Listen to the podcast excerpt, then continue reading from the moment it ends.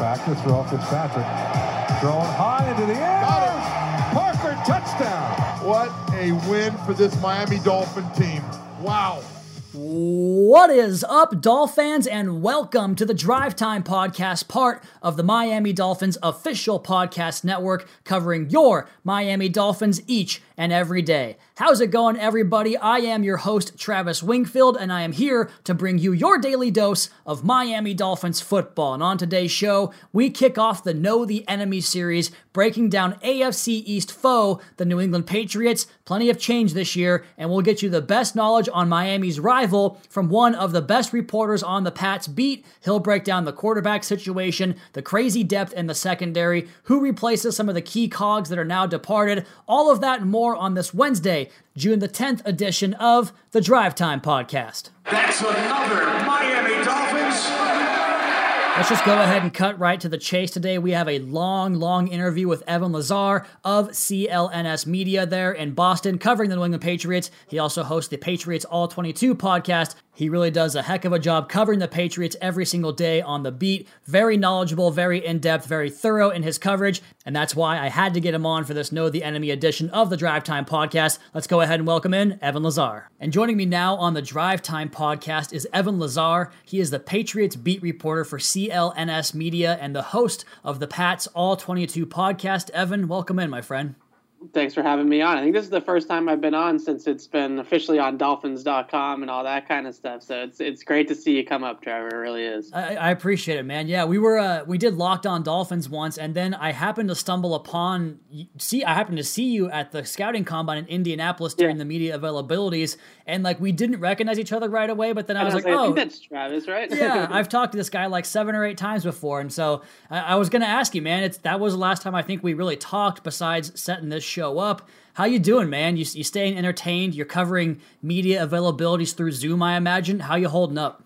Yeah, you know, we're all trying to kind of make it through this dull period here and, and make it through coronavirus, obviously, too. But we're holding up well. You know, we do the Zoom calls with the Patriots players about once a week, I would say. And uh, we had the draft, which was big for us, obviously, as well. So a lot going on there. But, you know, like everybody else, just kind of holding the breath, crossing your fingers that football isn't going to be too impacted with what's going on with the pandemic and we're actually going to kind of skate by a little bit here when, in terms of football at least. Yeah we had i think it was a tom pelissero tweet that sent out some of the guidelines for how to approach training camp and how there's going to be some differences in terms of separating players and having the masks in the locker room and all that stuff. So interesting times indeed but my takeaway from that evan was that football is near. And for me when the calendar turns june i always kind of we talked about it in our DMs. The juices get flowing a little bit because everything in the offseason is behind you. You have games to talk about and teams to break down. And that's kind of what we're going to do here on this Know the Enemy series. You're my first guest to come on the podcast and talk about someone that's not the Dolphins. And wouldn't you know it, week one, Dolphins and Patriots. But I don't want to preview the game necessarily. I just want to talk about the Patriots and get your feel for what this team might look like this year. And for the first time in two decades,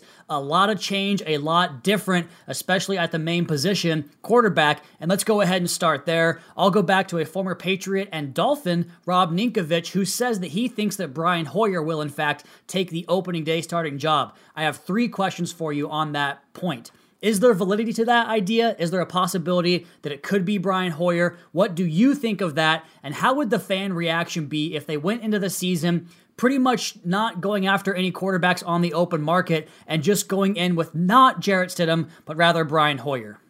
I think the validity to it, Travis, is just the fact that Bill Belichick is not going to hand anybody the starting quarterback job. So this is, for all intents and purposes, an open competition. I say that with air quotes because it's like any young quarterback, right? It's technically an open competition, but we know everybody in the building is leaning one direction, and that's towards Stidham. Now the Patriots have done everything this offseason with that sort of in mind of getting everything situated and ready to put Jarrett Stidham in the best position to succeed. He is their long-term answer right now, quarterback. He's the guy that they look for being the quarterback hopefully for a long, a long, long time, but at least through this season and beyond. So looking at it, I think there is validity to the fact that two things. One, it's an open competition. There's no guarantee that Jarrett Stidham is going to be the starter. Two, with the pandemic, I think that there is a little bit of wishy-washiness within the organization of is Jarrett really going to be ready week one with not a full mini camp, maybe not a full training camp lead up, maybe not enough preseason games, in-game action, live action.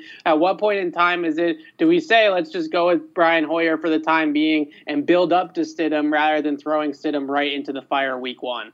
And so you getting to be a on the field every day in practice, a beat reporter, you get a chance to see what Jarrett Stidham looks like in practice and in preseason last year and all that fun stuff. But we also know that Tom Brady doesn't miss reps even in practice. So I'm sure that, that Stidham never saw first team reps at any point, I would I would venture to guess. What did he look like in practice? Was there like, okay, there's some pop with this kid, there's something there with him?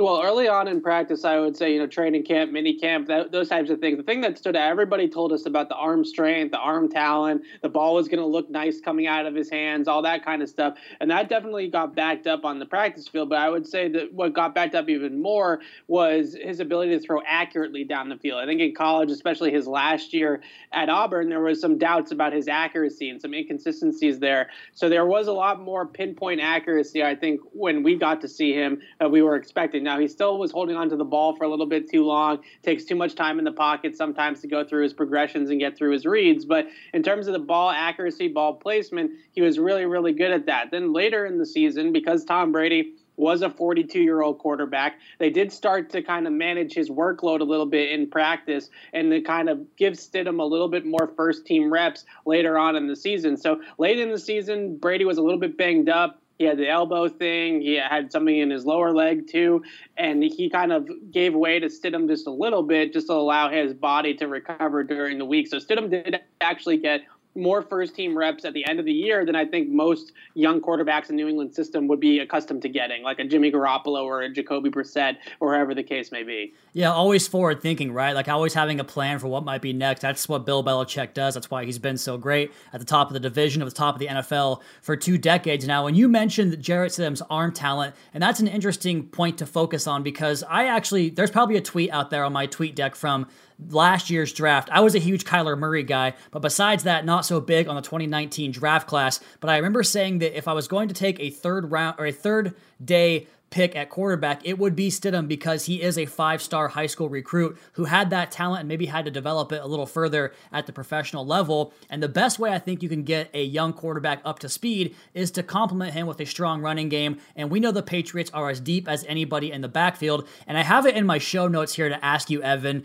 is there pressure to get Sony Michel the lion's share? And the reason I ask you that is because he's a first round running back where you've got Rex Burkhead there, you've got uh, Damien Harris, who was a second or third round pick. You can correct me on that one. And then you've third. also got James White, who I know the Patriots have always loved. I'm just curious to see how that backfield workload is divided up, and is there pressure to get Michel more work because he was a first round pick? There's always there's a lot of mouths to feed. And with Michel it's right from the bat his rookie season as soon as he was healthy and back on the field it was his show on first and second down for the most part or early down run type of situations. And they worked that play action passing game really effectively off of having Michel on the field where they're averaging almost 11 12 yards per attempt per pass when michel's on the field even though they're only throwing the ball 30% of the time because of how effective that play action game was going with him. But the pressure to get him on the field. I think the pressure is to get him to be a little bit more well rounded as a running back so he can play more on passing situations, catch the ball a little bit out of the backfield, use him more as a versatile weapon like that that we're so accustomed to seeing with other Patriots running backs like a James White, like a Rex Burkhead. I think there's actually a lot of pressure from the outside, not saying from the inside, but from the outside actually to get Damien Harris some work too and get him some run and see what the Alabama running back has because Michel hasn't really popped off. He hasn't been, you know, he's been solid, but he hasn't been first round pick. This guy's amazing, that sort of thing. So there is some pressure, I would say, to get Damien Harris involved a little bit more from the fan perspective because he did pop a little bit in the preseason last year, and then he kind of went away and did that whole, you know, Foxborough redshirt thing because he was a rookie And so it would be nice to see him get more run in year two with Michel. I think we're we kind of know who he is at this point. He is what he is. He's good between the tackles. He's got really good vision, good contact balance. He's got a little bit of burst from that initial kind of point where he puts his foot in the ground and gets upfield and gets vertical. But there isn't a ton of wiggle or ability to create after the after contact or after the catch, if you will, as well. So I, I think that the, they kind of know who Michel is at this point. We'd like to know a little bit more about Damien Harris you talk about those guys catching footballs out of the backfield. That's the Patriots are as good as anybody in that regard, getting the ball to the running backs in the passing game. And that to me kind of does replace some of the lack of production they might have had at receiver or tight end last year. But you go into this season, Evan, you look at the depth chart, it's just on paper. There wasn't a lot of focus to to bolster that side of the football. You got Julian Edelman there, N'Keal Harry coming back in year number two. Speaking of kind of a Foxborough red shirt, so to speak, maybe as far as production goes, it wasn't what you would have thought it was going to be. You've got Mohamed Sanu still there. How do you sell this fan base on? You know, we talked about the consternation of Tom Brady's weapons last year. Is it better than last year? And how do you sell the fans on getting excited about the pass catchers they have in New England? Well, start with the wide receiver position because I do think there is some excitement with the tight end group with the two guys that they just drafted in the third round. So we'll get to them in a second. But the pass catchers, really listening to Bill Belichick, he was pretty honest about this right after the draft because they passed on this historically great wide sure. receiver class and didn't draft a single guy at that position after struggling there last year. And his kind of explanation of for it was was that last year they you know took a first round pick in N'Keal Harry. The year after that, they had a second round pick in that Mohamed Sanu trade. So, really, when you look at the resources allocated to the wide receiver position, they've now given up a first round pick in one draft and a second round pick in the next draft on the position. And Belichick's kind of saying, you know, to me, that's a lot. You know, we're trying here to invest in wide receivers. So, I think for the Patriots, they're hoping from within internally that this wide receiver group is going to improve, that N'Keal Harry is going to have a big breakout season in year two. And he's been down in the Houston area working with the footwork king and trying to get his routes sharper and trying to get a little bit more explosive and a little quicker, be a little bit faster on his feet. So that's what he's doing down there. So they're hoping for a big year two out of the first round pick. They're hoping that Sanu is going to play better than he did down the stretch last year. You have Julian Edelman coming back. You have Damiere Byrd, who they really like, who they stole from Arizona in free agency as that speed demon, that burner on the outside, like Phillip Dorsett was for them the last couple of years. So that's the sort of the, what's being sold. That's the mantra coming out of the building right now is we are expecting the group that we had in house to take a leap this year from what it was last year, and some of these guys are going to improve. And then you look at what they did at tight end in the draft by adding Asiasi and Keene, and now you start to get into some more versatility type weapons, whereas Keene can play a little bit on the line of scrimmage. He can kind of play like an H back and like that Juszczyk sort of San Francisco role. You can move him around a little bit, and you can get situations where those two guys can create mismatches and create uh, opportunities after the catch as well. So I think you add that together, you add the running backs together, and you just pray that the pass catchers do make those jumps, you know, up uh, in year two in the system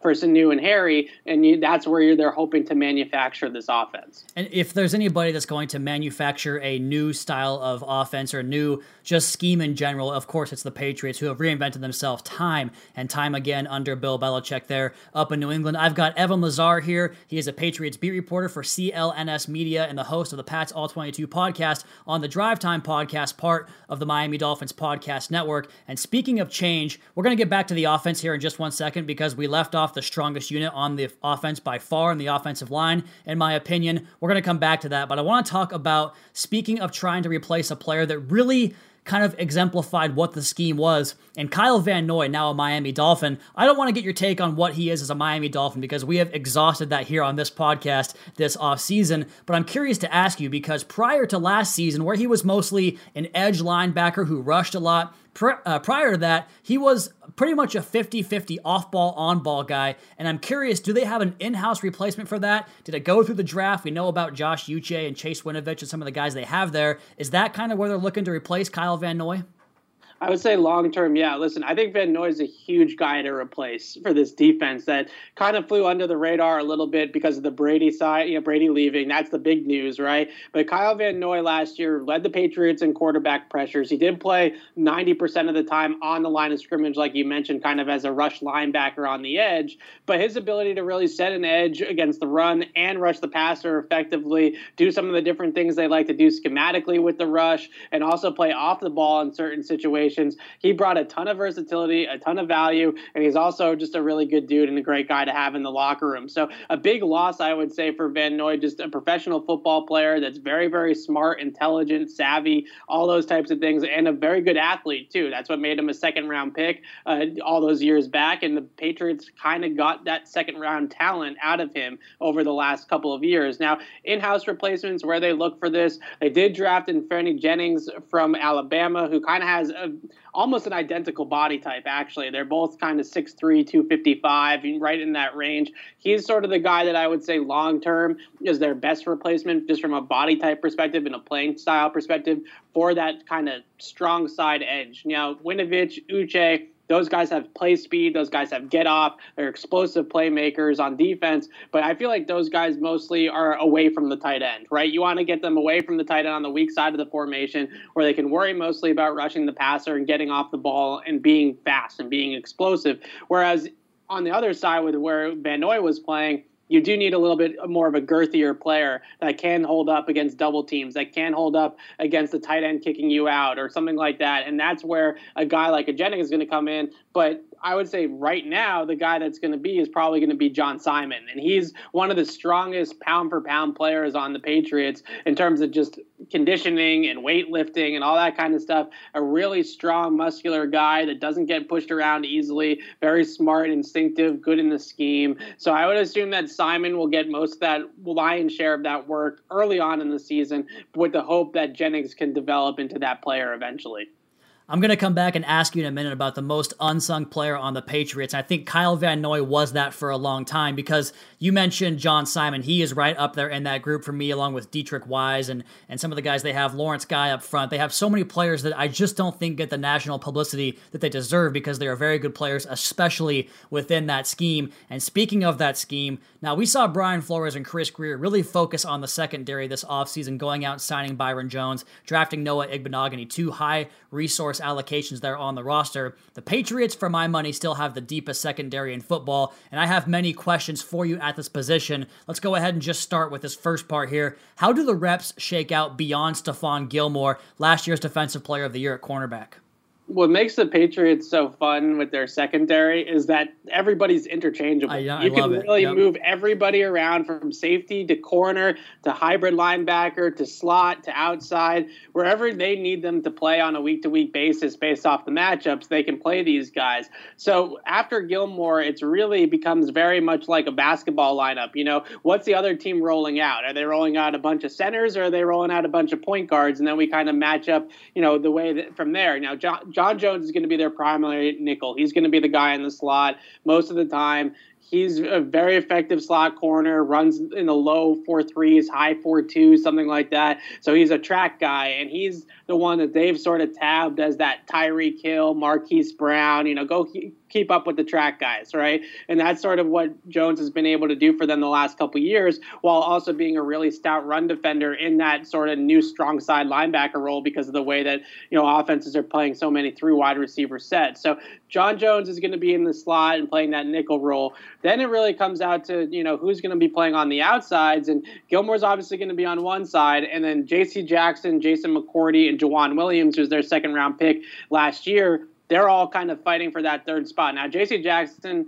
has definitely played the best out of those three guys so far, and he's kind of the most exciting player of that group. Young corner, still on his rookie deal, has got two more years of team control, and he's really played the ball extremely well in the air and, and been a very tough kind of feisty man coverage corner like you're so used to seeing with the Patriots. So Jason McCourty is kind of that consummate pro that can play inside, he can play outside, can play man, he can play zone, he can kind of just do a little bit of everything. But when they really want to lock down and play man to man against across the board and really shut teams out, it's J.C. Jackson on the outside with Gilmore and John Jones in the slot, and I wouldn't really expect that to change very much. And you talk about that being five deep at that cornerback spot, and you, you mentioned the flexibility to play pretty much every spot in the secondary. We're trying for the same thing down here because Brandon Jones from Texas, same idea. I talked about Noah Igbinoghene, Bobby McCain, Eric Rowe. You know him very well from your time up there in New England as well. I'm curious because that depth is so valuable, but is there a certain point with that cornerback depth? Do they maybe want to try to peddle some of that for help elsewhere on the roster? Because you mentioned Joejuan Williams, who I, I mean, he could be your fifth cornerback, a second round draft pick. Like, does he have more value for somebody else and bringing back more value on the roster elsewhere where you might be weaker compared to where you're so strong at cornerback? Right, and Joejuan Williams is kind of sensing that as well because he's been out trying to learn safety this offseason so he can kind of add to his versatility to make himself a little bit more valuable on the roster because he just doesn't see the snaps at cornerback kind of presenting themselves right now for him despite that second round top 50 pick in last year's yeah. draft and they can't even get him on the field because of how deep they are at corner. The one guy and I keep on having this take and Patriots fans kill me for it every single time, but the one player is JC Jackson that does interest me because at some point he's going to get paid yeah. for what he's done so far in the league. He's got this year, and then he's got a restricted free agent tender year after that because he was an undrafted free agent player. And at some point, someone's going to give him a contract. And kind of like with Malcolm Butler, I'm just not sensing that the Patriots are necessarily going to be that team that's going to overpay for J.C. Jackson. Keeping him around on a rookie deal, it's great value. And then keeping him around on a, on a team friendly deal is great value for them if they can figure that out. But if he's going to go out there and get you know his big payday his 10 plus million dollars a year i could see them try to peddle him and look elsewhere for help at a different spot that they need help at whether it's a, a stud pass catcher or someone like that which i do think is a possibility given how good jc jackson has played in his first two seasons. I wouldn't be shocked if they're able to pull off a trade for a wide receiver or you know a, for, for a defensive lineman where they're a little bit short or whatever the case may be to get him and then really are you going to lose a ton by putting Jason McCourty and Joejuan Williams in those snaps instead of J.C. Jackson? That's sort of the shuffling question that you have to ask if you're Bill Belichick. Yeah, trying to find a way to maximize your value, right? You all have the same amount right. of resources and just try to find the way you can you get the most out of it. And you mentioned paying JC Jackson. I imagine that becomes a little more difficult on top of Stephon Gilmore's contract because that was one of those deals when it happened that nobody saw coming because Patriots don't play big in free agency, right? But they went out and got the guy, the exact guy to fit their system, and he turns out to be a defensive player of the year just a couple of years in. You talked about him playing some safety. You talked about him being a second round draft pick perfect transition, perfect segue into Kyle Dugger, the Patriots' first pick yeah. this year, but it came in the second round. And speaking of unsung players, Patriots lose Duron Harmon to the Detroit Lions. Is that kind of the role he's thinking about in year one? Because you do have Devin McCourty, who is one of the best, most, again, underrated safeties in the NFL for my money. You've got Patrick Chung, who fits a role in that defense to the T. Duron Harmon now gone. Where does Kyle Dugger factor in? Well, I think that's a really great observation because I think a lot of people, when they drafted Dugger, they looked at him and he, he's rocked up, right? He's a he's a gym rat. He's 220 pounds, six foot one, six foot two, and they saw like a Chung replacement, a guy that's going to come down in the box, play against tight ends, play against backs out of the backfield, and you know kind of hold up against the run with his physicality at safety while still adding that athleticism.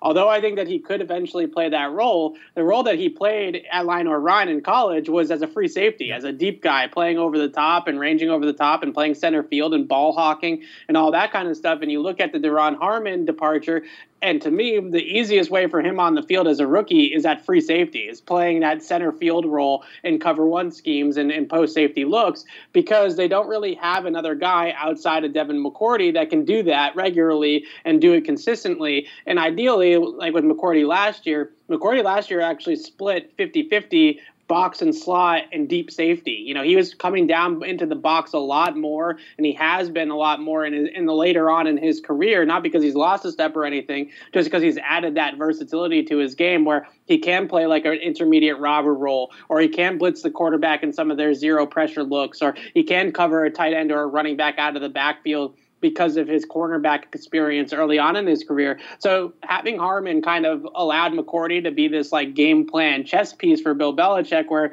you just kind of move him around the defensive backfield wherever is best suited for him in that situation in that game. Whereas now without Harmon, it kind of pigeonholes McCourty to only be playing in the deep part of the field, and that he's great at that. So it's not a terrible thing, but it just kind of takes away a little bit from his sort of versatility in his game. So I think ideally Dugger would really take that role head on as a rookie and be able to play free safety, which is where his college coaches say he's the best suited to play there in the NFL and be pro ready day one is to be that ball hawker to be that guy over the top. And that's where I think I hope at least that that's where they're going to go with him early on and then worry about bringing him into the box and having him do those sort of things a little bit later on in his career. Yeah, I remember coming into the draft thinking that Kyle Dugger or Jeremy Chinn are going to be Patriots because of the way they test and the way they play multiple spots at that safety slash defensive back position. And I, it's mean, I just I love the approach of sharpening a strength on your roster. It's it's it's something that not every team does, but something the Patriots do so well to keep that pipeline full and just be able to replace. Like you mentioned, when a guy like J.C. Jackson goes out and gets big money somewhere else, if that's what happens, you can just fill in based on your roster behind him. So I think defensive back maybe be inarguably the strength of the team. If it's not, it's got to be the offensive line. So tell me, Evan, is that's going to be the way they build this offense, right? They're going to build around the strength of that offensive line. Isaiah Wynn, Joe Thuney, David Andrews, Shaq Mason, Marcus Cannon. You can make a debate for all those guys being top 10, top 5, maybe even the best at their position. How does this offensive line work out this year? And is the depth behind them good enough to hold up if they lose a body or two? Well, that's a big question, I think, is first of all, they lose Dante Scarnecchia to retirement, their legendary offensive line coach. Uh, that's a huge shoe to fill, right? That's going to be a difficult sort of thing to overcome. But the good news is, is that that starting five has experience in the system and is a very experienced group outside of Wynn. For the most part, they've got tons of, you know, kind of games under their belt and situations under their belt in the NFL. So not having a legendary all-time offensive line coach for somebody like Joe Who's so good already, it's probably not the end of the world. But those backups, like you mentioned, they don't have veteran backups. They have guys that they've taken in the last couple of drafts, guys like Yodny Cajuste and Hjalte Froholdt and the three guys they took at the end of this year. Those are the guys that they have as backups, as emergency guys, as security blankets, and they don't have the benefit of having Scarnecchia fine tune everything for them before they get to that point where they're ha- you know being forced to start. So that's a big question I think for this group is their starting five is as good as any on paper that you can kind of stack up across the league. But some of them do have some injury concerns. Obviously Isaiah Wynn's in and out of the lineup all the time, and they don't have that veteran guy that's that third swing tackle or that Ted Karras like he is down in Miami now that you know fourth guy on the interior either who has a ton of game experience. So Jermaine Eluemunor, uh, you know, I think that he has a chance to kind of be that top backup. Yeah, so Jermaine Eluemunor could probably be the top backup, I would say, in the interior. Korey Cunningham, who they traded for at the end of last uh, August, the end of last preseason, he's got some big athletic upside. They like him as sort of a project player, but he's got a little ways to go in terms of his technique and kind of just balance and core balance and fundamentals and things like that. But the one thing that you mentioned, Travis, at the beginning was about how the Patriots are always evolving. And the one evolution I could really see from this team, they brought in Jed Fisch who used to work with the Rams and uh, with uh, Sean McVay, and then he has some Shanahan family ties as well with Mike Shanahan and Kyle Shanahan and Gary Kubiak, and he's got that wide zone running game with the play action stuff that the Niners do, that the Rams do. I think the Patriots might be kind of evolving into that a little bit more over the next couple of years, especially if Stidham ends up being the guy because Stidham can move around a little bit more than a Tom Brady. So you start getting him outside the pocket on those bootlegs or on those roll rollouts and those types of concepts and cut the field in half and make things a little bit easier for the younger quarterback. So I think there's going to be a little bit of a shift. You know, usually the Patriots are a power team. They're pulling a guard, they're knocking pins down. That's usually their go-to. But I think that you could see a little bit of a shift towards a more outside wide zone rushing game with those play action passes coming off of it as a way to sort of protect against a younger team outside of the offensive line. Man, those top three primary backups, Yanni Cajuste, uh, Yanni uh, something Froholdt. Yell, Hjalte Froholdt. Yeah, Hjalte Froholdt. I, I remember him from the combine being like, that dude can get get after it. And then Jermaine yeah. Eluemunor, man, that's that's the all name team right there. I just had to make a mention about that because that's an impressive name lineup right there. And I think a possible tip that you mentioned about maybe going to more of that under center, possibly 12 personnel, play action, you know, get Jarrett Stidham out on the edge, could be the drafting of the two tight ends, like you mentioned, Devin Asiasi and Dalton Keene. So definitely a good point to keep an eye on there. And speaking of all these unsung players, Evan, it feels like every year we talk about guys that have these contributions to the Patriots that don't get enough praise. Who is the one guy that doesn't get the national spotlight but deserves it more than anybody else on this football team? Well, I think Lawrence Guy is starting. This is Lawrence Guy is always my default answer to this question, but I think he's starting to get a little bit of buzz nationally and kind of a little bit of recognition. He was named to the Patriots All Decade team, wow. so people are starting to notice him a little bit more. So I'll go with Adam Butler, who's the guy right next to him. Usually comes on the field in passing situations. Nobody was double teamed more last year than Adam Butler, and that's not because he's Aaron Donald or Fletcher Cox and he demands a double team. It's because the scheme is asking him to be double teamed, right? It's inviting a double team to open up rushing lanes for other guys to wrap around his penetration or whatever the case may be. So the Patriots love to run these scheme pressures where they run stunts and line games and stuff like that. And Butler is always at the center of it, clogging up blockers, eating up blockers, getting guys free, setting picks for his teammates to get into the pass rush. And he has actually developed pretty nicely as a run stopper, too. He ranked sixth among interior defensive linemen in uh, PFF's uh, run stop percentage last year. So he started coming around in both ways. The Patriots get, put a second round tender on him this offseason, so they obviously valued him a lot as a restricted free agent. So be interesting to see if they give him a long term extension. But he's definitely one of those players that doesn't necessarily show up in the stat sheet or in the box score all the time, but his penetration, his ability to take on blockers is really what's causing all that havoc up front most of the time. And here's a question for you, Evan, that you have not had asked to you since you started covering the Patriots because the season for the Patriots typically starts second week in January. The Patriots will, what's the catalyst this year? The Patriots will or will not be a playoff team if this thing does or does not happen. I would say that they will be or will not be a playoff team if the defense regresses mightily. You know, obviously the defense is not going to play as well as it did last year, most likely. The turnover rate in particular and the touchdown rate that they had early on in the season was clearly unsustainable and it ended up cooling off a little bit by the end of the year, anyways. But they need the defense to be dominant for them to be able to win 10, 11, 12 games like we're so accustomed to them doing. So if the defense goes from the best defense in the league last year to the 10th best defense in the league, league, then that's going to be a big drop off for them that they might not be able to overcome. So they still need to have this be a dominant defense on that side of the ball, and they need to be able to lead with that side of the ball, a lot like they did last year at times, even with Brady. Help help correct me or maybe confirm this for me because I think perception around the Patriots defense last year was that the first half of the season it was, you know, historically great and then maybe kind of tailed off a little bit. Is that true? And if it is, why did that happen, do you think?